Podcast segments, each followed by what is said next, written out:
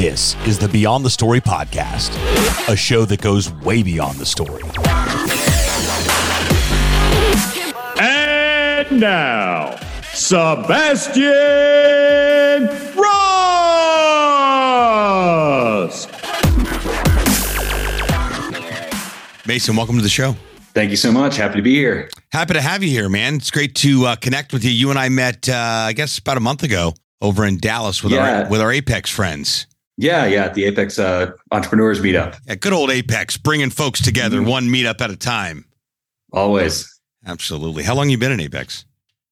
Uh, so I joined Apex actually a year ago. I joined last Black Friday because they, they had like a lifetime deal. And I, I had met Ryan. We both spoke at the same event together on the same day. And so I had met him a few months before, kind of became aware of him, followed him for a little bit, and, uh, you know, decided I liked his stuff, liked what he was about. So when they did their deal last year, I joined Apex. And then kind of as fate would have it, um, less than a month later, you know, he needed somebody who knew paid ads really well and was looking for somebody to run that for him. And so I reached out and we've been working together ever since. Love it, man. Power of connections and relationship, right? Oh yeah, absolutely. So I love to tell people a story on this show. So let's back up a little bit for some context, help our listeners better understand a little bit more about you and your backstory and what really brought you mm-hmm. to present day, and then we'll get into what you what, what keeps you busy on a daily basis. Sounds good.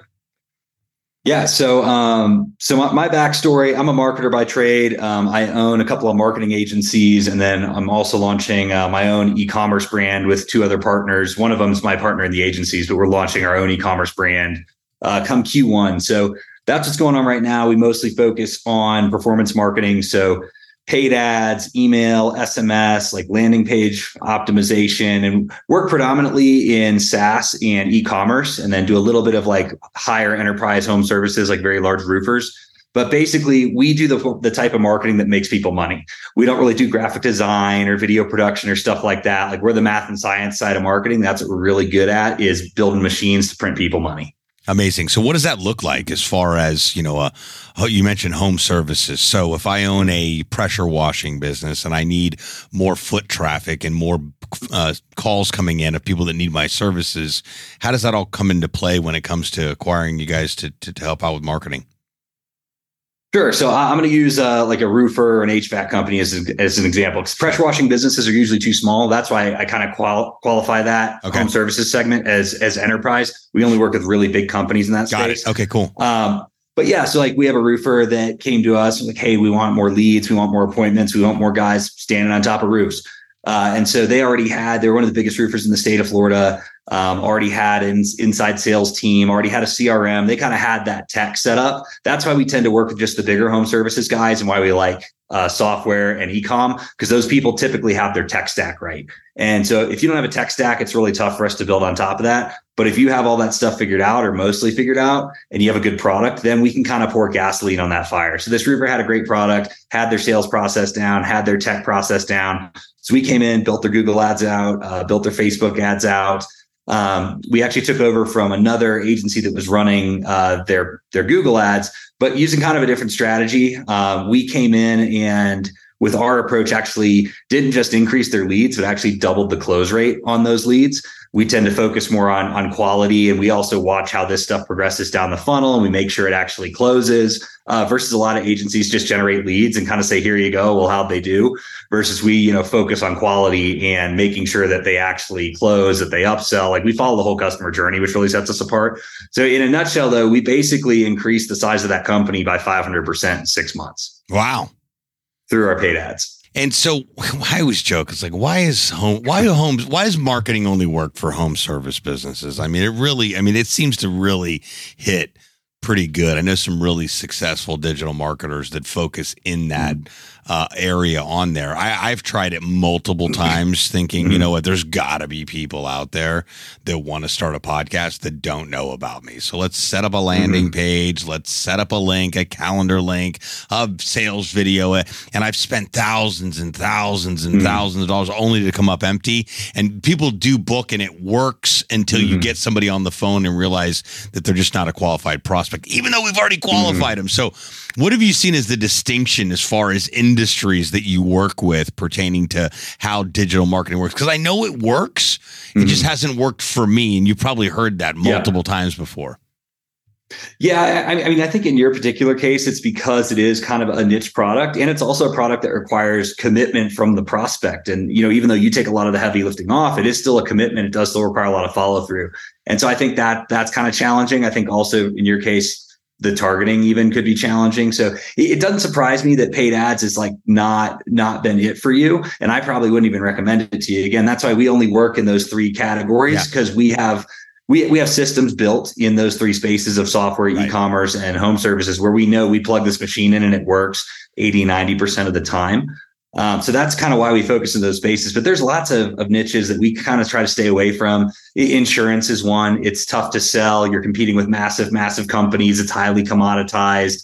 Um, so I mean, that's just one example. That being said, I know people that are successfully running Facebook ads for insurance at a small scale, like little agency owners or brokerage owners who have taught themselves how to do paid ads. But again, at larger scale, which is what we really, really focus on, it gets really hard. And that, that's just one example. There's lots of other industries that we tend to uh, avoid. Actually, even coaching and uh, mastermind groups are one that we have like avoided like the plague uh, until we got the opportunity to work with Ryan. And the reason is for there, it's just a really hard space, and it all comes down to your name and your brand authority. So we had worked with some smaller coaches that didn't have that name, didn't have that brand authority and it just didn't pan out because they hadn't built the machine for themselves yet. And they were kind of trying to use paid ads as a shortcut yeah. instead of as a as a growth lever. Whereas with apex the brand is there ryan's name is there ryan's brand is there. That's pouring gas on a fire versus you know taking the shortcut uh, to building a presence. That's funny you say that. I almost i mean I, that's exactly what my mind my mind went to. It was mm-hmm. like ads are probably working for what Ryan wants to do based on mm-hmm. uh, based on the existing digital footprint and then you guys bring your expertise in on what you already know that you can do. What about digital products like courses and stuff like that? Courses, books, things like that. Yeah, I mean, in generally that generally that's another space that we would tend to shy away from for the most part. There's a few folks that we've worked with, but we're very careful. Again, it's got to be somebody that's really got their act together, that yeah. has a following, that's already got sales. Because if you can't sell your product without ads, you're probably not going to be able to sell it with ads. So that's kind of what we're careful about. We've sold courses for Ryan, books for Ryan. We've done stuff for a few other folks in the space as well uh, with those types of products. But again, that's one we're really careful about, and we really don't advertise that we work in that space because it is something that we're very choosy about where we'll go, you know, with those types of products. Yeah, I mean, speaking of authority, and people have to know who the hell you are in order mm-hmm. to say, hey, maybe I want to buy that course and learn from that individual. I mean, I think people miss out on that minor component there that you've got to have some sort of existing digital footprint out there, or at least appealing enough for people to go, you know what? And there's just, not to mention, just a barrage of noise because everyone was stuck home for a year with the pandemic and finally decided to dust mm-hmm. off the old Facebooks and start creating content. And now, you know, there's almost too much noise and too much content. And I believe that the tide will go mm-hmm. out and those that are true creators providing value, contributing and complementing their brand will still stay standing. But there was a point in time, even with ads, where ads are amazing, ads are amazing, ads don't mm. work mm-hmm. anymore. The iOS update yeah. ads don't work anymore, and now ads are just there and they're they're ads. Mm-hmm. And I mm-hmm. think that have you considered, you know, when our brains will resolve to like TV commercials? That's like the only example I can use, or like you know, traditional advertising. We just tune out now. Like, have we, is that is that is that is that do we have some shelf life with digital marketing? You think before because I'm already sick of YouTube ads. No, YouTube yeah, I, YouTube TV ads and like net yeah. the, the cheaper Netflix plan has ads too. So yeah. Mm-hmm. Uh, yes and no. I, I, think, and first of all, I, I love all those apocalypses that have happened because if you're good, you're going to figure it out and it's yeah. going to turn out half the market. And yeah, it, it, was easy 10 years ago when I got into this or 15 years ago when I got into this. You could run a stock photo to a crappy website and print money. It's not that way anymore. But every right. time something like that has happened, um, you know, my partner and I and our, our team at Ascenditt, we've risen to the top and figured it out. So we've learned to lean into it and look at it as a good thing. There's going to be some attrition. There's going to be, this is going to be a time for us to eat. So we've leaned in on it. In terms of people getting bored of ads or like tuning out, I don't think that's going to happen. I think the challenge is to make ads better and make ads more relevant, um, which we're already seeing. Like the advent of TikTok brought UGC style ads uh, kind of into acceptance from the population as a whole. It used to be an ad had to be highly produced and it looked like an ad. Now a lot of ads don't look like ads. Right. You know, it's an influencer talking to a camera, sharing their experience. And it doesn't feel as salesy. And so I think people are just going to continue to get more creative and the content is going to have to evolve. I don't think ads are ever going away. I mean, they've been advertising, you know, since they were making posters on printing presses sure. 2000 years ago. So yeah. I don't think advertising is going anywhere. It's just going to continue to evolve. Yeah, I agree with that. I, I totally agree. It's the way that we perceive things. It is the way we buy things. I mean, I'm a sucker for mm-hmm. ads too. Uh, the right ads, not the uh, yeah. traditional. And I was fact I was using Rogan as an example because he always did a really good job when he first started or over the past, you know, over the first few years when he was when he started to implement ads. Mm. Now it's like I'm the biggest and baddest out there. It doesn't really matter. Mm-hmm. So we're just before he would occupy like 10 minutes of the show, the first 10 minutes to just all ads. Now they're sprinkled throughout there, but it's mm-hmm. still he went back to instead of like making it that conversation ad, um, I don't know what you call it. There's a specific name for it. It's now like this episode's brought to you by Athletic Greens, the mm-hmm. number one thing I love to drink every single. So it is more back to that ad format. This yeah. this program is brought to you in part by, and I think that that was the part that started to get phased out because when when I was if I was able to you know integrate a product or service into our conversation and I'm endorsing and you're agreeing with me. And I'm like, oh, and by the way, shameless plug, go to podcastlaunchlab.com forward slash ad for 10% off while we're talking about it. I mean, why not, mm-hmm. Mason? You know, that type of casual dialogue really converts. In fact, I just, I made a post and an article I read in Ad Age that, um, podcasters are influencing buyers more than ever now through podcast advertising. So it's going to, and that's a billion dollar industry already. Oh, yeah. So it's going to be interesting to see how that continues, you know, to, to unfold. Yeah, I think we're going to continue to see that. And I think we're going to see it probably continue to get more programmatic um, to where like because we do all of our buying through self-serve platforms mostly on you know facebook google tiktok. I can log in there point click choose where i want my stuff to show. I think podcasts will hopefully continue to move more that direction because it lowers the barrier for like i don't have to make individual deals with individual hosts or whatever for the most part. Obviously the rogans and people like that are still going to be direct deals um, just like premium publishers on the internet, there's still direct deals. They're not necessarily on Google's ad network. But I, I do think podcast advertising is going to hopefully move more programmatic to make it easier for folks like me to access that, run across more places with less less effort, less negotiating, less back and forth, uh, et cetera. That's just the way every other medium has gone. And with podcasting becoming more prolific and more effective in terms of influencing buying, I think that's going to probably be the shift that happens. And it's it should be doable. I mean, most of the podcast game is pretty centralized, you know, between Spotify and Apple. Apple's rolling out their own ad network. Um, they've been real quiet about that, but it is coming. That's part of why they took away the, the data and the cookies from Facebook and Google. It wasn't about privacy. It's so they can be the only ones that have that data. Yeah. It wouldn't surprise me if uh, Apple Podcast got rolled into that ad inventory when they launched that. Yeah, I agree. And Spotify's going all in too. I mean, they've got the megaphone mm-hmm. platform and um, you know that that's uh, you know to be able to go in there and same same way that ad networks have always worked but uh, you know simplified a bit more and making it a little bit easier for advertisers to actually mm-hmm. access mm-hmm. the network and the audience and, and, placements that they want to be able to get. So yeah, it'll be exciting to see, you know, how, how all that unfolds. So what do you guys say? We are you know, we're rounding out here 2023, which is just mm-hmm. wild to even say. The time we're recording this, Thanksgiving is next week. That's just bananas. Uh, what are you guys mm-hmm. excited about as you round out 2023 and, uh, and, and going into 2024?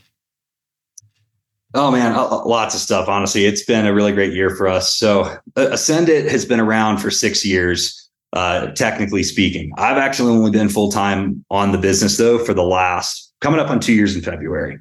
Um, so this started as a side hustle, you know, kind of in the basement of me and my business partner. He left his full time job first. I, I was a CMO at a tech company actually until two years ago. We exited that company for over a billion dollars. I cashed out my shares and it was like, okay, now it's time to go all in on my thing. And, and, we knew that exit was coming. So that's part of why I was building this on the side and really working two full time jobs for a couple of years.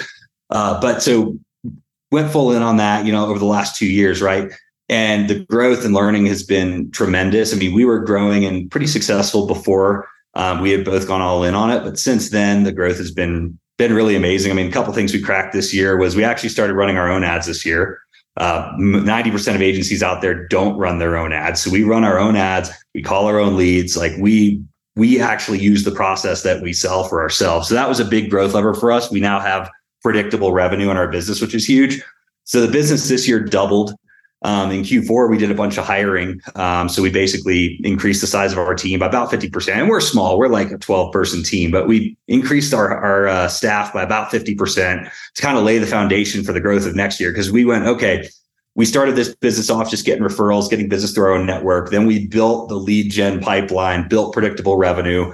Then we had to build the processes of people to service it. And so that's all kind of in place now. And things get real quiet in Q4 in the marketing world. Like obviously you're working really hard on like Black Friday and stuff, but nobody's really switching agencies or switching providers. It's more so in Q1. That's when we get a lot of business. So we've laid the foundation for that. We're really excited now that we can basically, we can get customers on, on demand. We have the people and processes to service it. So we're excited for that. Again, we're also launching our own e-commerce brand. You know, we've helped to launch 30 plus e-commerce brands over the last couple of years. So we got to to learn all these different business models and all these different products with the intent because by the way agencies are a terrible business. You can't sell them for anything and they're a lot of work. And so we kind of looked at that as we're going to find a couple businesses that we really like through this process and we're either going to invest in them or we're going to eventually start our own. And so we've done both. We've invested in five different companies that are our clients and then we're also starting our own e-commerce brand in uh, in 2024. We just finished our investment raise for that. So yeah, there's a lot of exciting stuff coming coming on the horizon in 2024 across kind of the, our whole portfolio of companies. Love it, dude. That's momentum right there going into a brand new year. Mm-hmm. Absolutely is. So if someone's listening to this yeah. right now and they're like, wait a second, I'm a perfect fit. This is exactly what I need. How can people get more information and get in touch with you and your team? Uh, MasonDorner.com. Uh, I've got links to all my socials on there, links cool. to our agency websites. There's a lead form on there you can fill out or hit me up on LinkedIn, uh, just Mason Dorner. Amazing. All those links are going to be in the show notes. That's the description of this podcast episode, in case you're wondering what in the world a show note is. Mason, my brother, it's been great to uh, connect with you again. It was great to initially connect with you out in Dallas. It was fun to know that we had a mutual friend really outside of our current you know, uh, yeah. you know, circle of, of, of networking and masterminding that we get to do. Uh, the world continues to get smaller uh, and smaller, so it's great to uh, to be in the mix with you here, and I look forward to uh, to, to, more conversations. But want to wish you guys uh, continued success with what you're doing. Hope 2024 breaks all kinds of ridiculous records. any final thoughts for our listeners? Oh man, that's a that's a really broad question. Oh man, you're kind just, of stuffing me with this. Just honestly. based on what you do, you know, it's like, hey, listen, marketing. It's always the you know, redheaded stepchild with freckles. Mm-hmm. Like, what do we do with it on here? But if someone's listening to it right now, kind of final thoughts on what marketing could potentially do based on you know what you guys have seen. Yeah. All right. So thank you. I appreciate you teeing that up. Sorry about that curveball there. Yeah. Oh, it's all it's all good. Um, so the biggest thing I see when we, I have this conversation all the time, uh, which is I hear paid ads don't work for me or they don't work for my business. That's true sometimes. Again, there's some niche ones like yours or like the insurance space that I talked about. But in general, when I hear people say that, and I do roughly 50 account audits a year, and when I look into those accounts where I hear people say, oh, yeah, I tried it, it didn't work for me, it doesn't work for my business, I almost always find a smoking gun. There's always something that was done wrong. There's almost always some kind of pilot error. And unfortunately, the digital marketing space has gotten super scummy. There's tons of people that have taken 997 courses and declared themselves an expert and wasted other people's money. Terrifying. And I, I would say 50% of the businesses that we take over for, we're doing the, we're the cleanup crew. And we we find those smoking guns and the business owners are super skeptical usually um, and a little skittish at first, but we can almost always find the smoking gun, install our system, and make it work. So I would say if you've had that experience where like, oh, paid ads don't work for my business, make sure get get a second opinion of somebody that's really good and truly is an expert because um, the person that sold you on them being an expert might not be. So get that second opinion because more often than not. Paid ads do work for most businesses. It's just that the person running them before was not the correct pilot. Love it. Mason Dorner, appreciate your time, my brother. Look forward to seeing you again in January. And uh, thanks again for hanging out for a few minutes. Likewise. Thanks for having me on. You got it, man. Until next time, friends. Thanks so much for tuning into this episode of the Beyond the Story podcast. Be sure to appreciate it. If you haven't done so already, make sure you're subscribed to the show. This way you'll get updates as new episodes become available. If you feel so inclined, please leave us a review. Be sure to appreciate it. Signing off from the podcast, launchlab.com studios. We'll talk to you next time.